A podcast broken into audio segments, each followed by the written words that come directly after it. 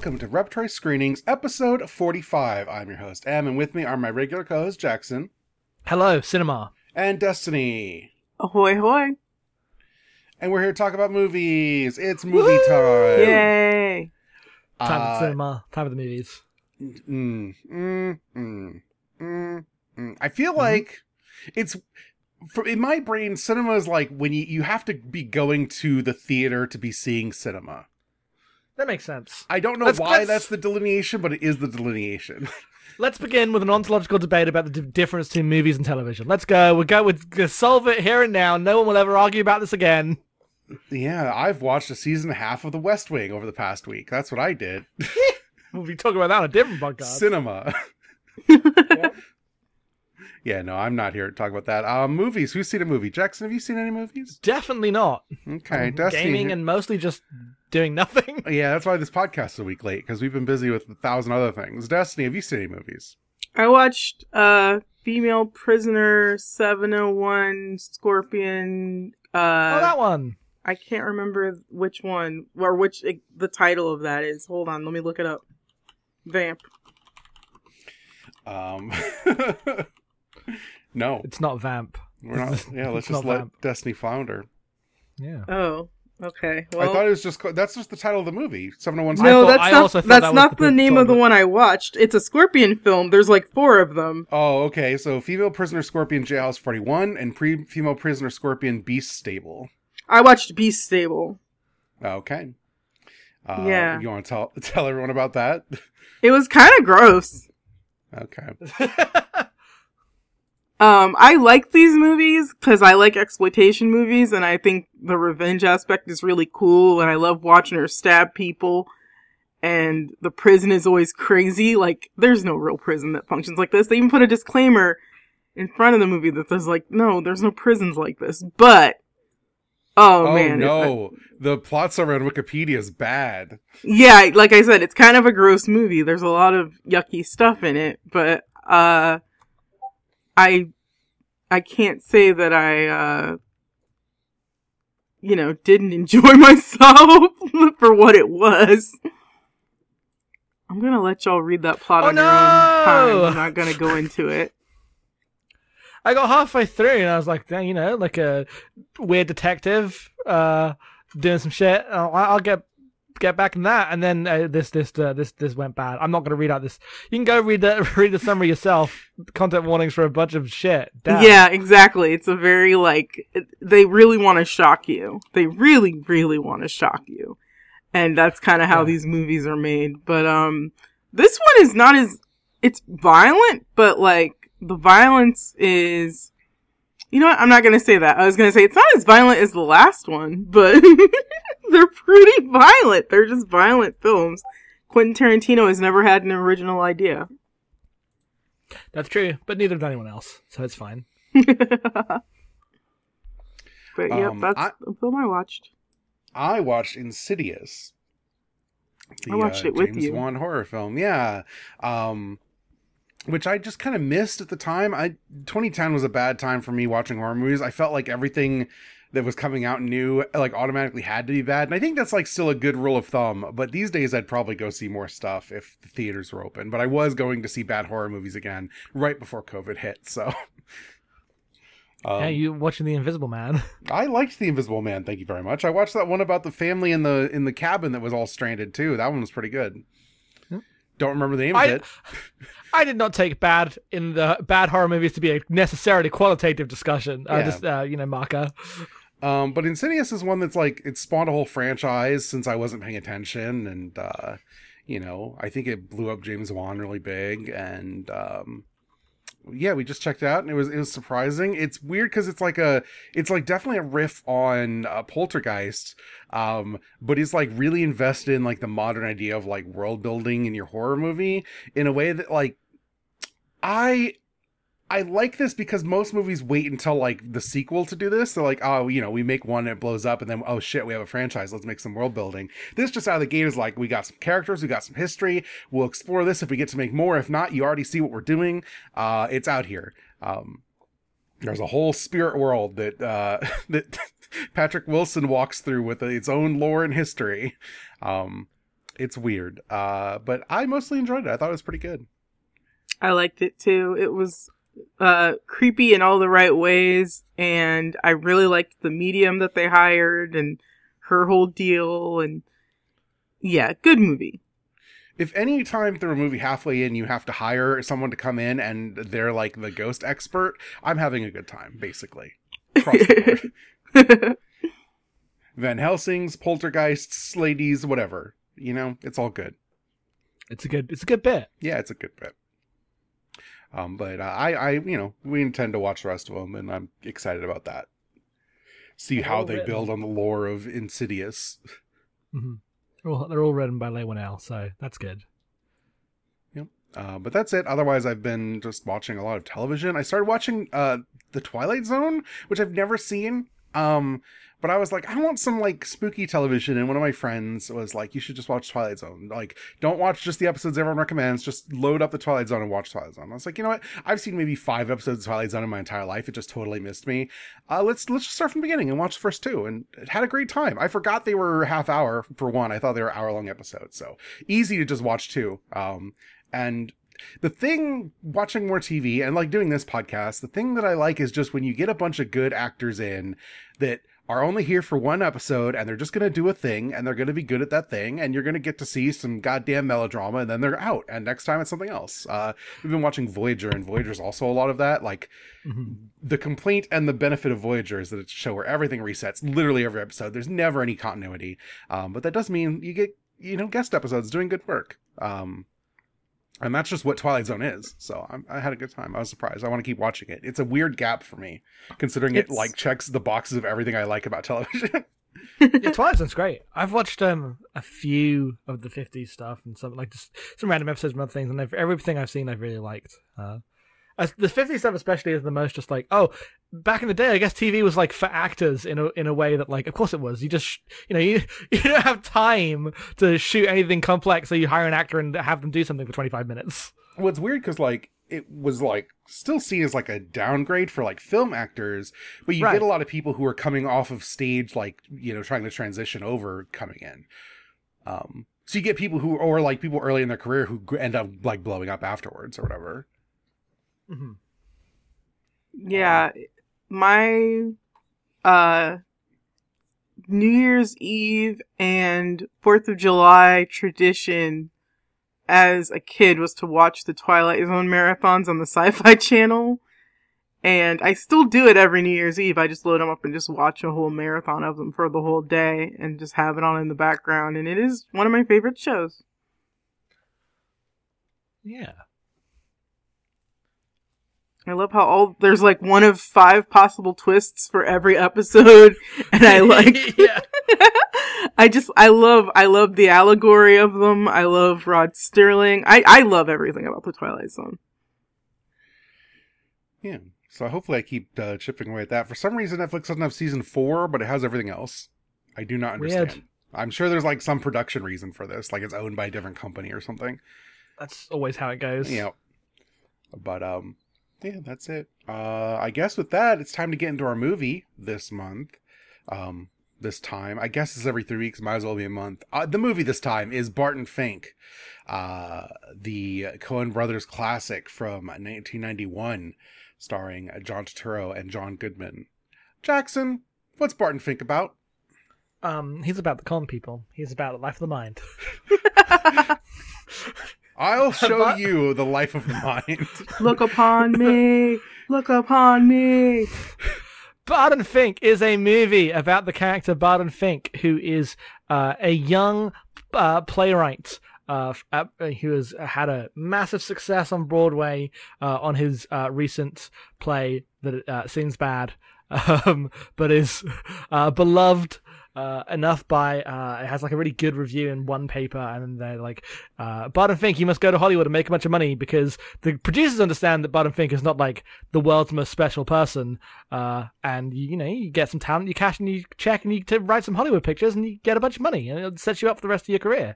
Uh, Fink is hesitant about this, uh, and but goes anyway uh, and checks into the Hotel Earle a uh, weird cheap hotel that kind of sucks because he wants to remain connected to the common man, which is the source of all of his uh, wisdom. Uh, he is assigned by the producer to write a wrestling picture uh, and basically spends the next week failing to do that entirely while occasionally having conversations uh, with John Goodman, Charlie Meadows, who is uh, uh, Sword of the Earth, insurance salesman neighbor who lives next door. Um, and comedically ignoring him as he's like, uh, uh, you know, John Goodman's like, I could tell you some stories, and then uh, John Turturro interrupts and going, yeah, I bet you could, and it does not listen to his stories at all. Um, as the story goes on, uh, things become a little weird as uh, it is revealed John Goodman is possibly a murderer. Well, definitely a murderer, but his realness is in question, I guess, uh, as he goes away. Um, John Goodman, like, uh, uh, John Turturro, like, sleeps with a woman, wakes up, she's dead, has to, like, John Goodman has to bail him out, Charlie Meadows has to bail him out, and then he's revealed, then the cops come looking for him, it's like, he's been killing all these people and cutting off their heads, including all these people you've hung out with. Uh, returns, set, doesn't so much set the hotel afire as as he walks through it, fire envelops the hotel, uh, kills the cops investigating, and in, informs Barton Fink that all of this weird, surreal bullshit is happening to him because he doesn't listen, and uh, that he, Charlie Meadows, is here to make Barton Fink open up to his eyes to the real world, and while the hotel's on fire, he walks away and goes into his other room, and that's the end of that stuff.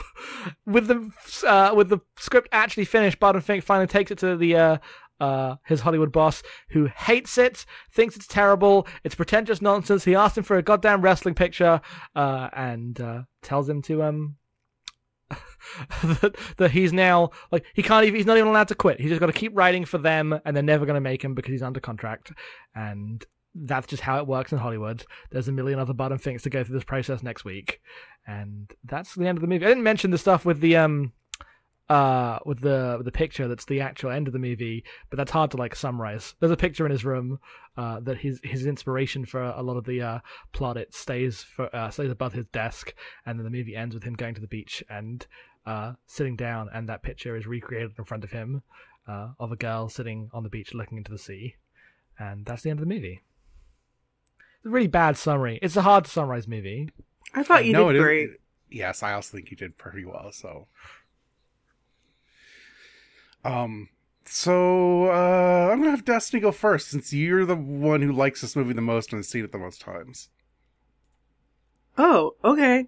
Um, what should I say? What, where do I start? This movie, there's a lot happening in this movie, but overall I feel like it's just about when you're so in your head, you're ignoring the stuff of life actually. And like he says, he makes, he has this talk that, like he, he gets really passionate about going on about the common man and that sort of life, but he doesn't really pay attention to the life around him. Cause I feel like, like, Em and I kept saying, oh, we could write three movies in the period that he takes to write that one paragraph about the traffic and the fishmongers. And it's like, he should just be using everything around him to write a movie. And that's like the most frustrating thing about him. Uh, yeah, it's really funny. He's like he's tasked to write a movie. Doesn't have to be correct. Doesn't have to be good. He just has to make a movie, like make a movie in the genre. Give us a treatment in a week. Uh, it'd be easy. It- you know, like the hardest part there is getting like writing enough pages in the hours you have. But like throw together a movie. We could throw together that wrestling picture better than he did right here, right now. It'd take us five minutes. But he's got his, I'm, oh, go on. well, I'm just agreeing. You, you finish your point. Oh, I was gonna say he's got his burly man, he's got a dame, he's got like a drunkard. He could just use those archetypes and, and put this in the film, but he's too up his own ass. Uh, yeah, like there's an uh, urban legend's the wrong word because it's kind of true. They wrote this movie, um, but like in a break when they were writing uh, Hudsucker, no, Hud- not um, Miller's Crossing. yes. yeah. Um, which is often framed as like when they got writer's block, they wrote this movie. Uh, if you go look at what their comments are, I was like, we didn't get writer's block. We just want to do something else for a bit. We're going to kind of in our heads because this is a movie about how writer's block is a fake thing that doesn't exist. Uh, is uh, like a central tenet of this movie. So calling it a writer's block film is very funny to me. Um, cause yeah, like he's given the job to do. It's a really easy job, and the movie's very clear about how easy this job is, and how funny it is that Barton Fink just refuses to do it. Uh, but also, I remember when I was trying to be like a novelist in my early 20s, and if you had given me this task, I also would have spun out in the exact same way. Sometimes you just, yeah, no. if you believe in the art too much, you, you ruin yourself. this is movie about being in college.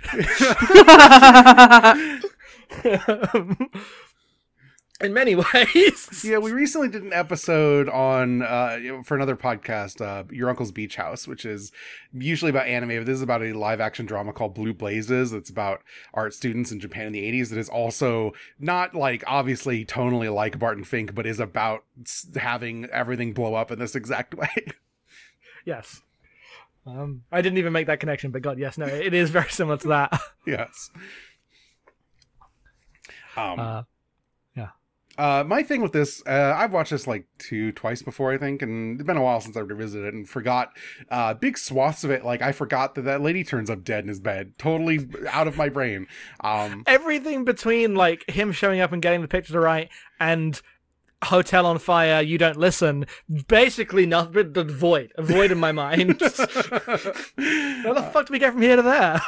But I was watching it, and the thing that I was struck by is I'm like, I think this movie is really funny. I like it a lot. Yes. But also, I'd love to watch it in a, in a theater someday. I would like it to be cinema. So, because I feel like if I was locked into a dark room in a chair where I couldn't do anything, it would also be like a really good horror movie. I love the first half hour of this movie where it is just like a weird, tense, this man has walked into like actual hell as like a barely veiled metaphor and it's just endless green hallways with gross drippy wallpaper and uh steve buscemi is there as like the custodian of this prison that he's in. Uh it's incredible. Like the Oh. way the way the door of his room makes like this like hermetically sealed noise every time he opens it but Cracks also the walls are the walls are thin and everyone's suffering. So like there is no actual privacy. Like you can hear everything that happens around you. Um it's really good. The like the sense of the Hotel Earle is like not even not necessarily a haunted building, but definitely some kind of weird other place, right? yes. Um is really really good. Uh the constant sense of like there are so many people here and you're next to them all the time but you never see a single one of them. Uh so like everyone's deeply isolated but like crushed together and has no privacy. Uh it's done really well. It's not like super in your face with it. Um and yeah i think it's just like an, an amazing location for a movie. The hotel is a classic. Yeah whose phone's going off? Is that destiny? It's That's not my Destiny. phone, it's my computer, but it shouldn't pick up. it, it's picking up. It's picking Ah, up. damn. i keep thinking All right. someone's messaging me on discord. Okay, let me figure out how to turn off Discord from making that sound on my computer. Go to settings, go to notifications, and um, uh, turn off sounds for for messages. Mute? Nope. I just want to You- turn off the sound. user click- settings user settings notification and then turn off enable desktop notifications That's nope. That's not what oh you want not to do. it You- oh, okay That because that that that brings it into the like notifications of the Windows notification thing. oh You want to go to the sounds bit and turn off the thing where it says message, which is the top thing.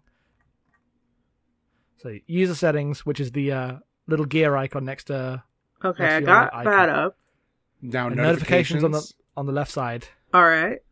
And then down and it's- where sounds it says message just turn that off message Oh, okay.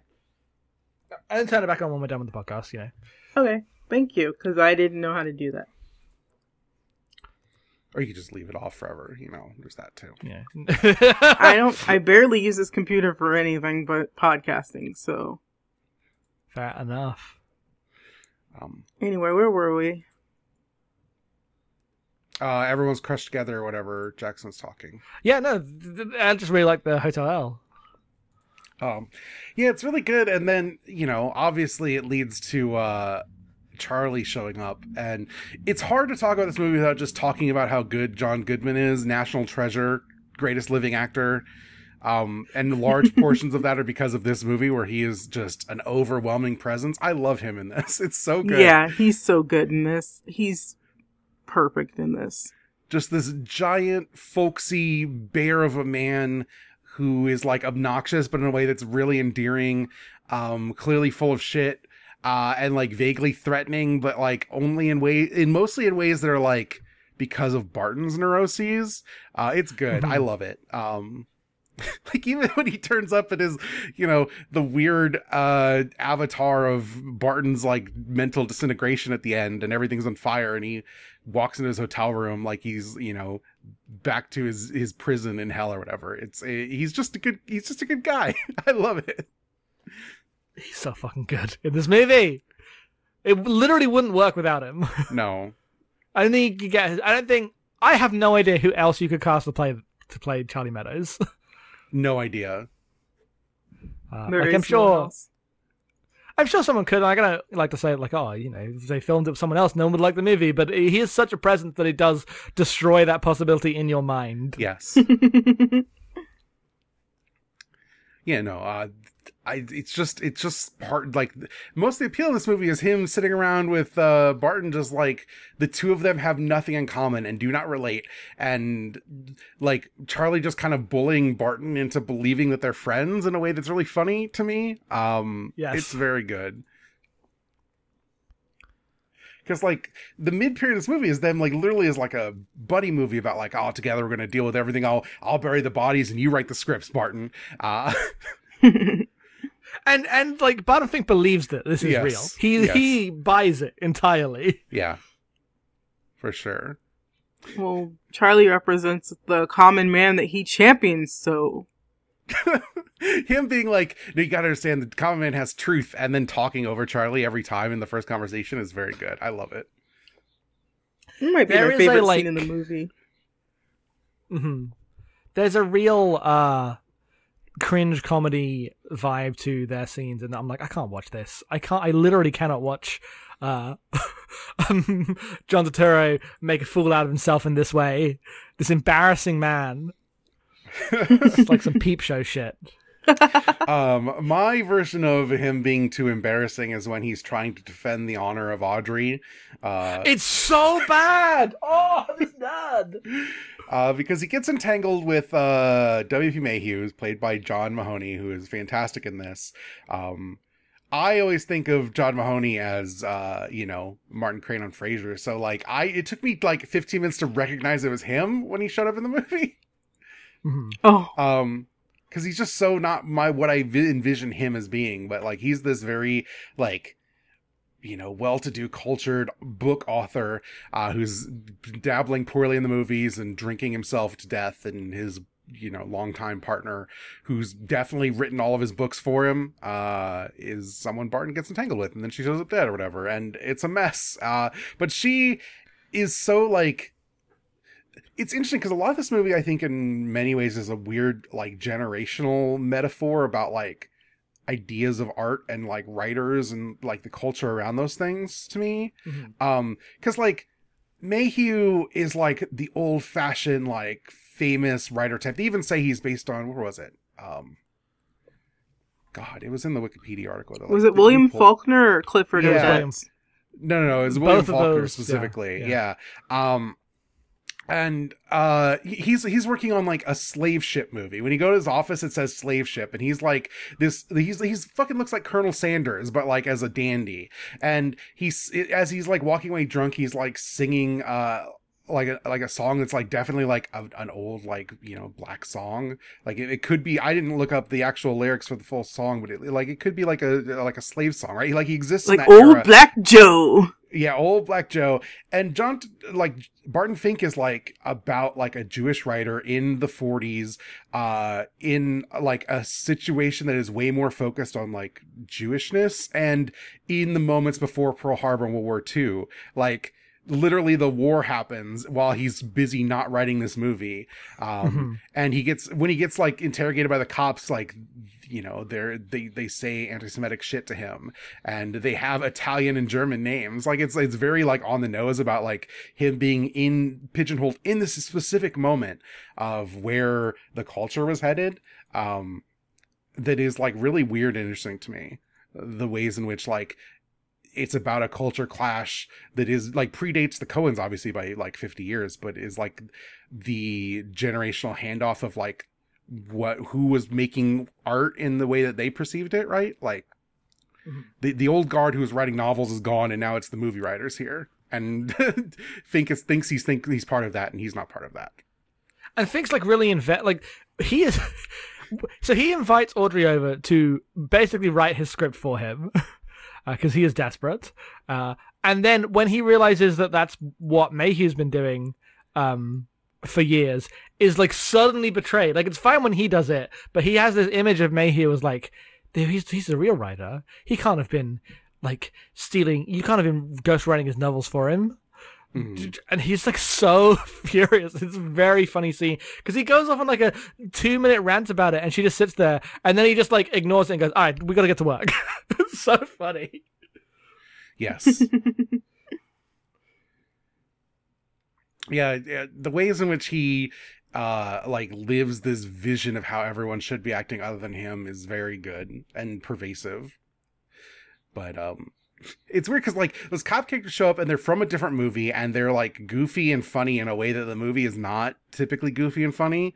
Um because they're like talking about Madman Mundt, which is uh Charlie's like actual name, and he, he he cuts off people's heads, and it's like, oh yeah, this doctor's found his head, and the other doc, the other uh the other um the other cop's like, yeah, physician, heal thyself. It's like it's hard to do without a fucking head, and they're just like these fast talking noir characters in this movie that has been about like these like long, very intense, quiet moments. Um, and it's great. I love it. I love these two cops. They're like the one one of the few things I remembered from the back half of the movie, other than the hotel being on fire. The scene, cause the scene where like uh Charlie or I guess Mundt at this point reveals himself uh is one of the best scenes in anything. Yes. They're just standing there. Uh, the the flames start, or the, the flames come later, but the, at first it's just like long shots of an endless hallway that. It, it doesn't. It's the same shot every time, but the way it cuts back, it seems like it's longer every time they cut back to it. yes. Um, Mhm. and uh, after a while, like you see smoke and then you see flames. Everyone's got flop sweat, like to an extreme.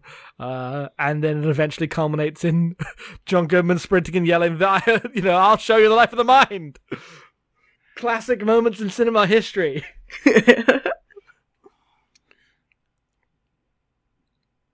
yeah. Um it's it's good. It's so good. I um it's weird rewatching this because I uh I remember uh, like you know obviously these broad strokes, but I just forgot how much of a pressure cooker the movie is and how good it is at that thing. Like Mhm.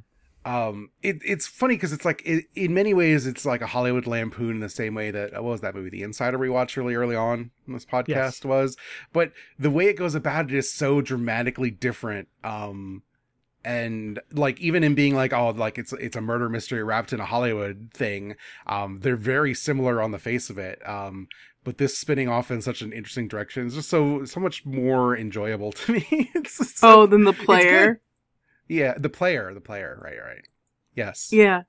Yeah, no, they're definitely uh the the Hollywood that the player idealizes isn't even it never existed and the, the Hollywood in Barton Fink is more realistic but still like this fractured dreamscape. There's a bit where he's having trouble with the script and he goes to uh Tony Shalhoub, who's like his producer, and he's like, "I'm having trouble." He's like, "What do you mean you're having trouble?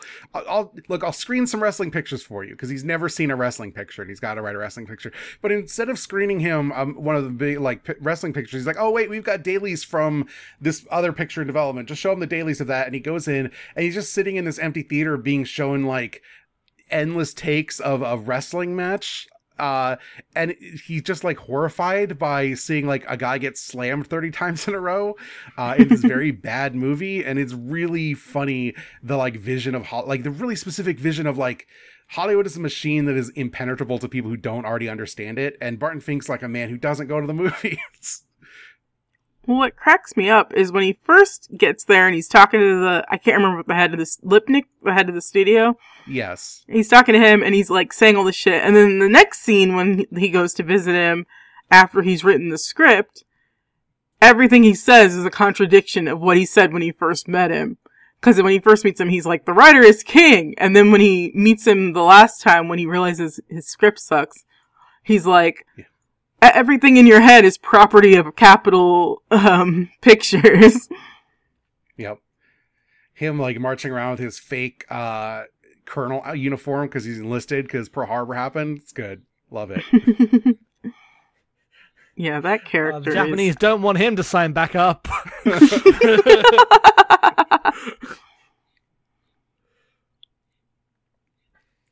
Oh, and then did anyone notice? I didn't catch this until this viewing, but the line about um we'll be hearing from him again and not just in a postcard was in the ship movie, but it was also the last line of his ship play. no, I did not catch that at all. I didn't catch that either, but that's hilarious. Yeah, that cracked me up. Cuz I feel like the movie that he actually ends up writing is just an extension of this play that is like some like exaggerated death of a salesman sort of thing. yeah. I mean, the opening scene of the movie is like hilariously fake. Um, cause so like it's a long, long shot of like, uh, like panning down through the backstage of this play of people working on, uh, just like you know the levers and uh, this moving the set around uh, until it actually lands on him as he's like watching enraptured by his own performance, and then it finishes, and then everyone like calls for him, and he's like, "What me?"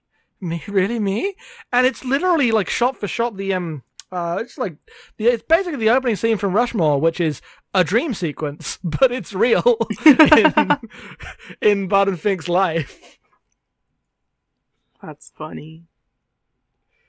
And it sets the tone for the whole movie because like Barton Fink is a weird character in that he do- he doesn't see his success as real because he's uh like uh, cognizant enough to know that this whole machine is fake and the whims of the critics are nothing, right? Like he understands this, but he can't actually admit like can't actually like well that just means they have to work inside what the machine is uh and get paid where I can because this all sucks.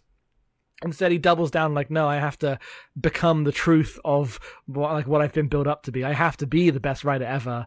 Uh, no, I won't watch a wrestling movie before I write one. like, ludicrous character.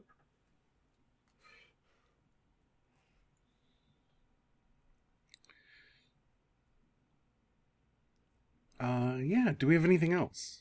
Do we think the Um, last half is a dream sequence? Because that's like the big thing that lots of people think. I don't think it matters.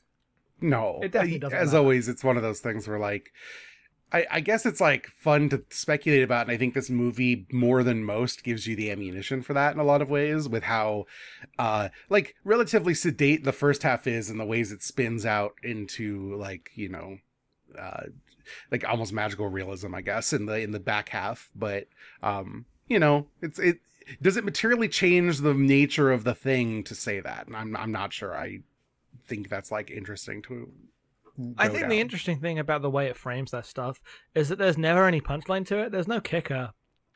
There's no uh, reveal of like, oh, we thought this was the fantasy, but this it's just the movie just gets weird and it gets weirder, and then the credits roll. like it doesn't ever kick it back. So I don't know, like, is this or isn't this a dream sequence?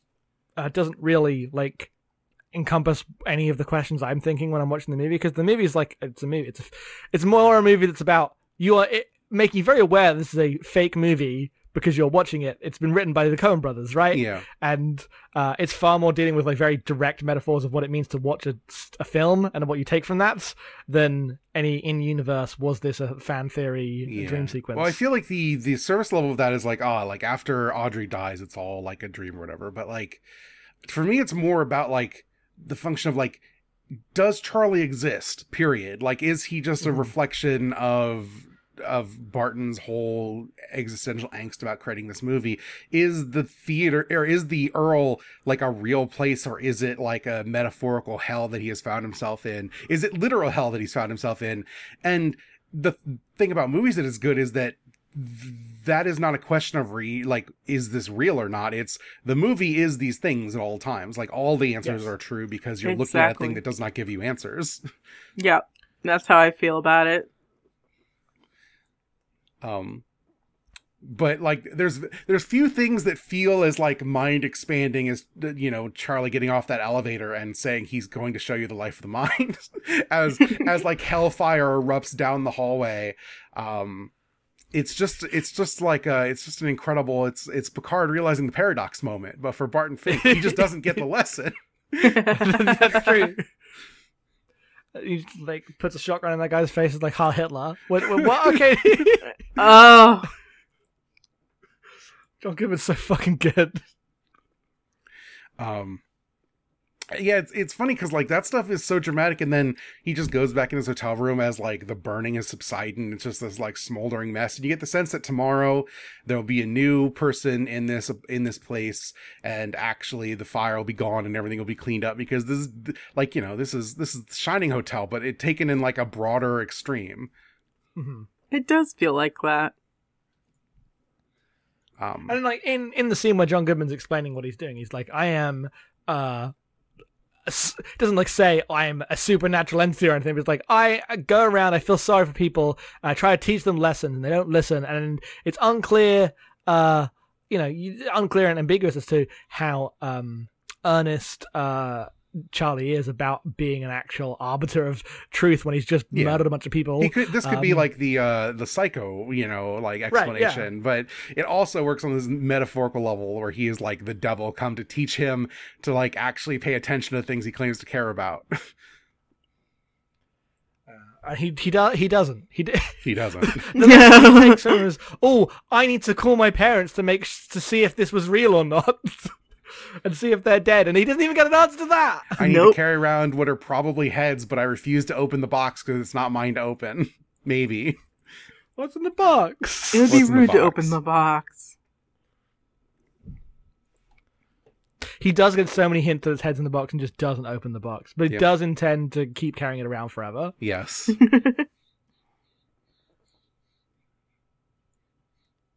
Didn't even mention the scene where he goes uh, onto the USO dance it's so wild. and t- tells all the troops that he's a creator. He's a creator. This is the one that feels like the least real to me, but is also like because he's like written the script and he goes out and he's just frantically dancing, uh, like a like he just comes across because he's like you know he's John Turturro, so he's like wide eyed and he's like sweaty and he's like gross and it's all these like very clean cut soldiers, it's like some Hail Caesar shit happening around him, and he's just stepped out of a different movie and everyone is like weirdly put off by it and it's just good. It's just good the way he is uh, like he's like a silent film character like grimacing through this scene. Yes. I like when he points to his brain and says, "This is my uniform." yeah. He's doing like man who laughs like joker grins through this entire sequence. It's incredible.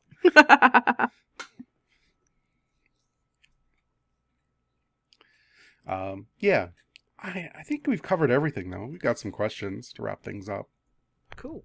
Uh, so if you'd like to send questions, you can send them to abnormalmappingpodcast at gmail.com.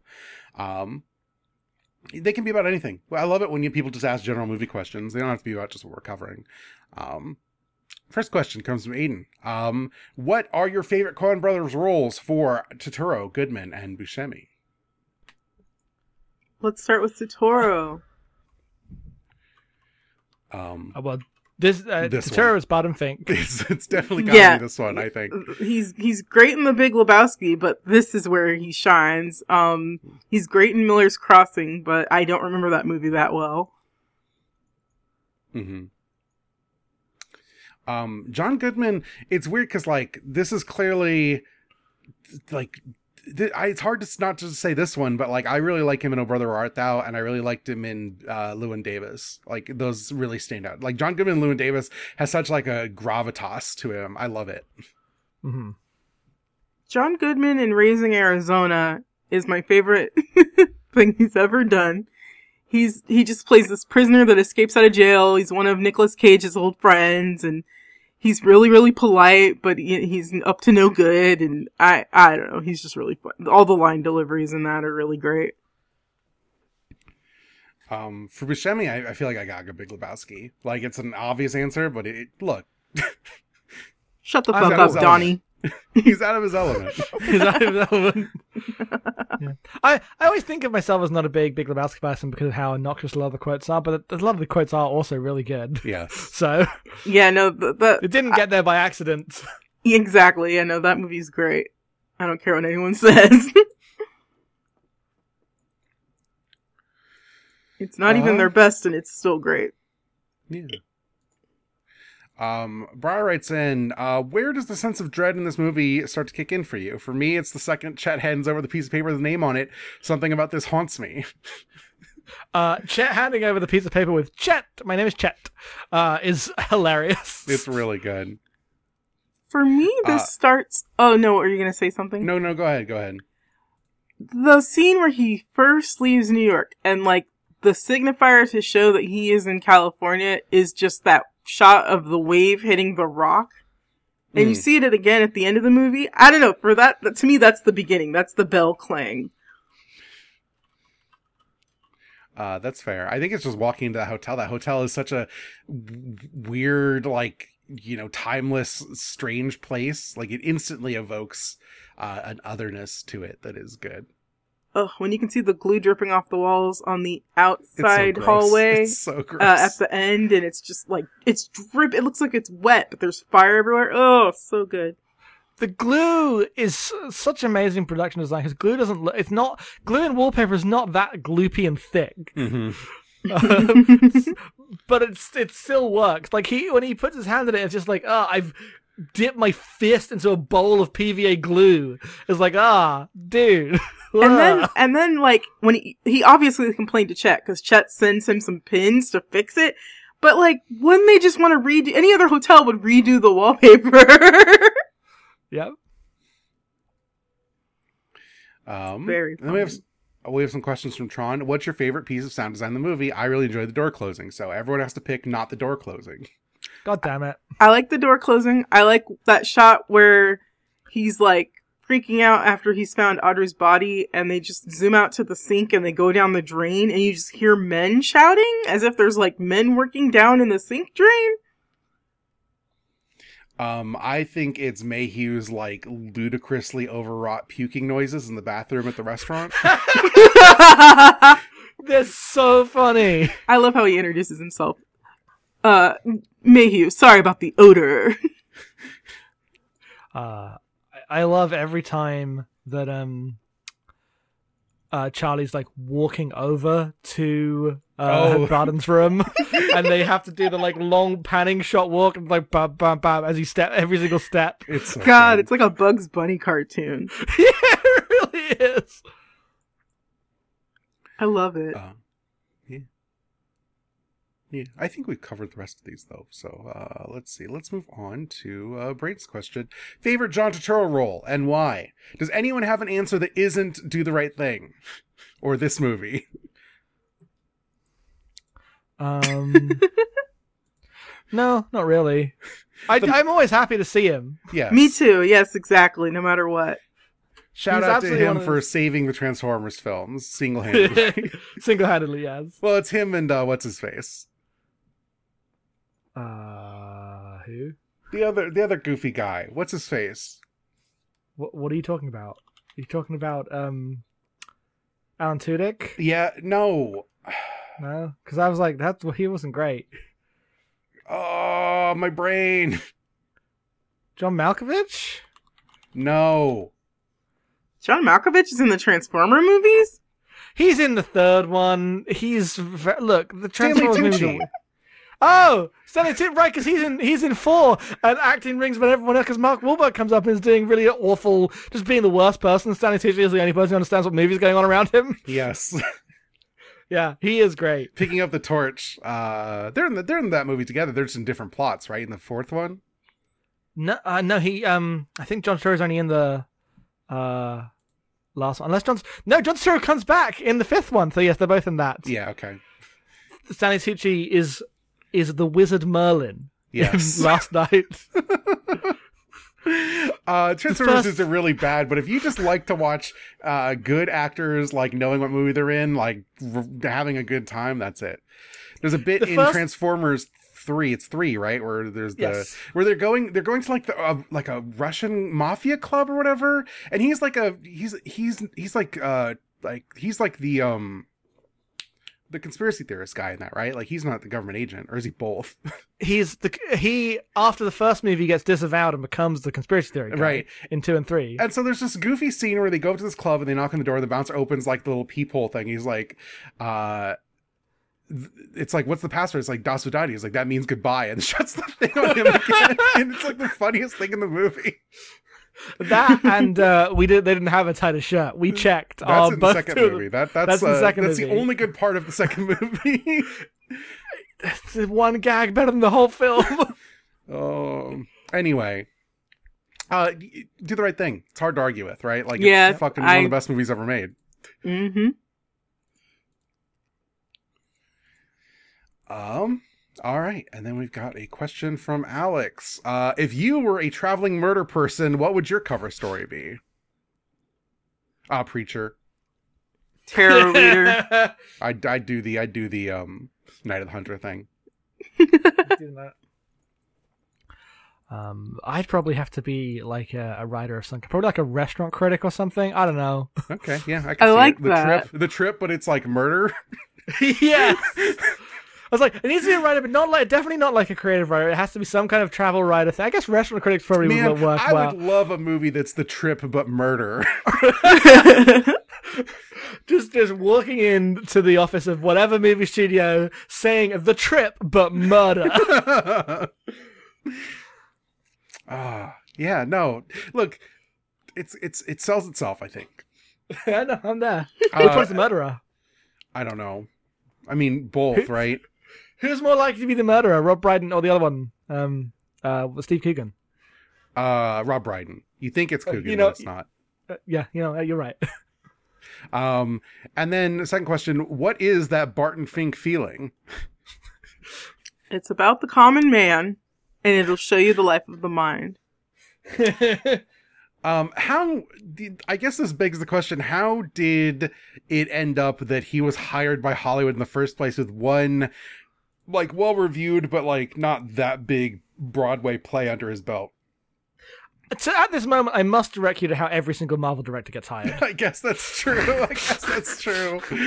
God, they really did just like nail the history of Hollywood to the wall. I guess. Yeah, no, like once you have like potential, we securing down the new talent in contracts. Ah. like you have so many contracts that if only one of them works, it's fine. Yeah, you, you directed you directed one $10 million movie that did surprisingly well. Guess what? Now you're directing like Spider-Man 6. Yep. Um and the thing is, like unlike this movie, those movies are set up where like the, the scriptwriter, the director doesn't have to do anything. like it, the the system exists to keep those people from failing in a way that is not true of this film. Like this movie is so much about a studio system that is not the same as our studio system, which is a much more efficient machine that does this thing also. I think I could direct a Marvel movie. I just I- nod and say yes, I think I think literally anyone could direct a Marvel movie at this point. which is not to say it's like not hard, but No. uh, the like I said, I know they've prevised the action scenes already, and like Yeah. a director can come in and make decisions, I guess. I mean, you make too many, you get fired. Are not directing the action scenes. It's the second No. unit directors who've been doing all of them. Yeah. Yeah. I too could be like, what if we shoot outside? And then everyone on Turtle will be like, this is the best looking movie that's ever been made. I loved when that first thing came out and everyone made fun of Kevin Feige for saying, um, "Oh, this looks like th- we shot this in CGI," and the actual shot came out and it looks like bad CGI. Fucking amazing! Best punchline.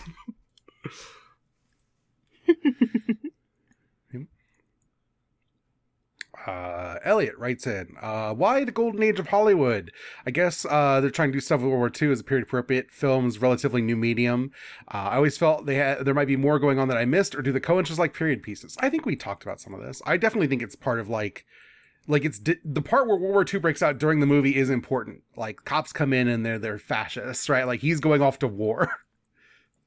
Yes. They literally they literally ask whether the hotel's been restricted to Jewish people when the cops come in. I also think just having that pre-modern era, like age of traveling salesman, age of the new theater coming in, and uh, that sort of thing is important to the rest of the film and the feel of New the theater, you mean the real theater? film. and also Hollywood. I mean, it still kind of works like this, but it, it you know, it, they definitely want that. They they couldn't write a film about a, a writer in the '90s and have the same vibe. Yeah. Um and then uh, Elliot's other question uh, is what are some of your favorite film locations like the Earle where you have really strong place impressions uh, based on the movie, the way it's shot, whatever. Hmm. That's a hard question. It is a hard question. I like the kids' rooms in Poltergeist. That's a good one. This is definitely one I'm like I can name like a thousand TV locations, but that's different because you get hundreds of hours, so it's really easy. Wait, so like, what? Read the question again. Like, the is it which movie has a good sense of specific? Well, this is talking sets about or- how how uncomfortable and slimy and hot the Earle feels is like, and even as like a memory that Ellie had of the movie. What are some of your favorite film locations where you have strong impressions of what the place Oh. felt like? Yeah. Okay. I guess you're right. It's like it's all. I've spent uh, too many hours watching people talk on the Enterprise D bridge. Right. Mhm. um. the rabbi, the last rabbi that he goes to see in a serious man after seeing a series of rabbis, like, is in this, like, enclosed office. And I really like, I don't know, just, it, it just tells a whole story about this rabbi. And it's just this one room. I don't know. Hmm Um, I, I'm gonna in terms of movies, I'm like thinking of, like the one that came to mind is uh The Ascent, which is the coldest of movies ever felt to me, like genuinely. Oh yeah. That was a good film. We watch a lot of good movies. They were talking last night as we were watching this. It's like we we did pretty well. I feel like there's only been one bad movie since we've relaunched this podcast that we watched. We've done. We've mostly done pretty great movies. Yeah, yeah. Every time, just a winner every time. Yeah. That's what we call it. I'm gonna rename the podcast. It's a winner every time. Uh, and then our final email, Rick writes in, uh, I was introduced to the Coens through Barton Fink and Miller's Crossing, and as such, those movies are always linked in my head. Uh, later, I'd learned they're much closer linked to development. Um, what are two films that, for whatever reason, are linked in your head? Uh, mine is Dark City and The Matrix, even though um, I saw them like a decade apart because I saw The Matrix when it was new and I didn't see Dark City till well into my 20s. Um, but for some reason, like they just both exist in the same space in my brain. Is like this is just what the late '90s were about in film. To be fair, the Dark Dark City and the Matrix are like Deep Impact and the other one levels Yes. of the same movie. I could have, I could have Armageddon. answered with the. Oh yes, I could have answered the other one, and then you said it and it erased it from my brain by saying the other one. Dante's Peak and Volcano. It happens. Yeah. It happens. Um, which ones? Which ones that aren't just that? Can I say? Which ones are like linked for more coincidental reasons? Mine is so tied to just my childhood. Uh, I associate the great outdoors with Willow because they were on a tape together when I was a kid. Somebody had taped them off of television onto the same tape. So I always expect one to come on after the other whenever I watch either one of those films. That's that's me with uh, Next Gen and Mash because they were in syndication together for me. So I always associate one with the other when I think about them. Mm-hmm. This is, that was way. It's way easier to link things like that in a TV world. Yeah, I mean, there's loads of things that uh, you know. Uh, TNG for me as uh, between The Simpsons and Robot Wars, Mhm. and so those are linked.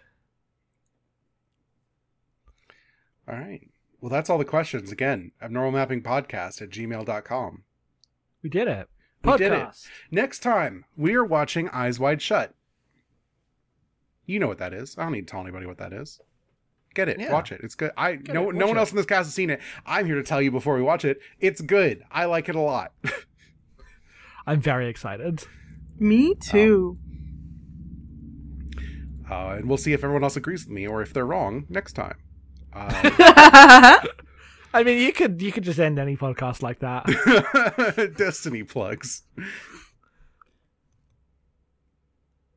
Did we lose Destiny for some reason right here at the end? oh nope, I'm here. Sorry. Uh, it just took me a second to register what you were saying. I am at Fridge Buzz now. My other podcast is called Badland Girls and can be found at abnormalmapping.com slash badland girls. Yeah, Jackson. You can find me at headfulsoff on twitter.com. You can find the other podcasts that I do at abnormalmapping.com. Go listen to them. There's a bunch of cool ones. Yeah, um, we just put out a normal mapping on Max Payne 2 and Gravity Rush that I'm really happy with. Uh, Me if you'd like, too. you can find me on Twitter at em underscore being. If you'd like to support the podcast, you can do that at patreon.com slash normal mapping. For one dollar a month, you get the Great Gundam Project. We're currently watching Turn A Gundam and the Big O. Big O, I've heard, is a show that people are very fond of, uh, with our friend Austin Walker, uh, who's joining us again this season. Uh, Five dollars, we. We do a podcast every month where we watch a bad film. Not a bad. It's complicated. I'm not sure what our redder like our rubric is for movies we pick, but we're watching Hot Fuzz. Hot Fuzz is probably a good movie. We're watching that tomorrow. It'll be out the day after this episode goes up. For five dollars a month, you get that. I'll tell you right now, the next movie we're watching is Final Fantasy Spirits Within. That's going to be a great time. I'm really excited to watch that. Uh, Let's for, go. For ten dollars, you get VoIP Life, where we will be talking about the West Wing next episode. That comes out every two weeks. There's no way half of that podcast isn't West Wing talk. God, unlocked a cavern in my brain that I'd sealed away because I became communist. yes, the thing is, it's still a pretty good show, and it's not the worst thing that's ever been made. yeah. Um, So I guess look forward to that. So yeah, uh, we'll be back in two or three. Oh, also, and then an airplane. My Ghibli podcast is ending. We're recording last episode this week about the documentary Kingdom of Dreams and Madness. I think that's what that's called. Uh, and then we're done with that. So if you'd like to go listen to that, it's uh, abnormalmapping.com slash aeroplane, A E R O P L A N E. Um, and uh, that'll be the last episode. But me and Autumn have already got something new in the works that I think is going to be really exciting. It's probably going to be weekly, so I will announce that when we have a name. We don't have a name, but it'll be good. Um, The fuck? Last time I checked, you were like, "Well, I'm definitely not going to do more work." So I have no idea what this is. but good no, job. you don't know that we we did this in the DMs yesterday, and it was like, okay, let's I call this a plan. Um, so, All right. but I'm teasing it here for the first time, and we'll probably announce on aeroplane. So, Nice. yeah, uh, that's everything. Uh, until then, movies now more than ever. Don't expect to like them.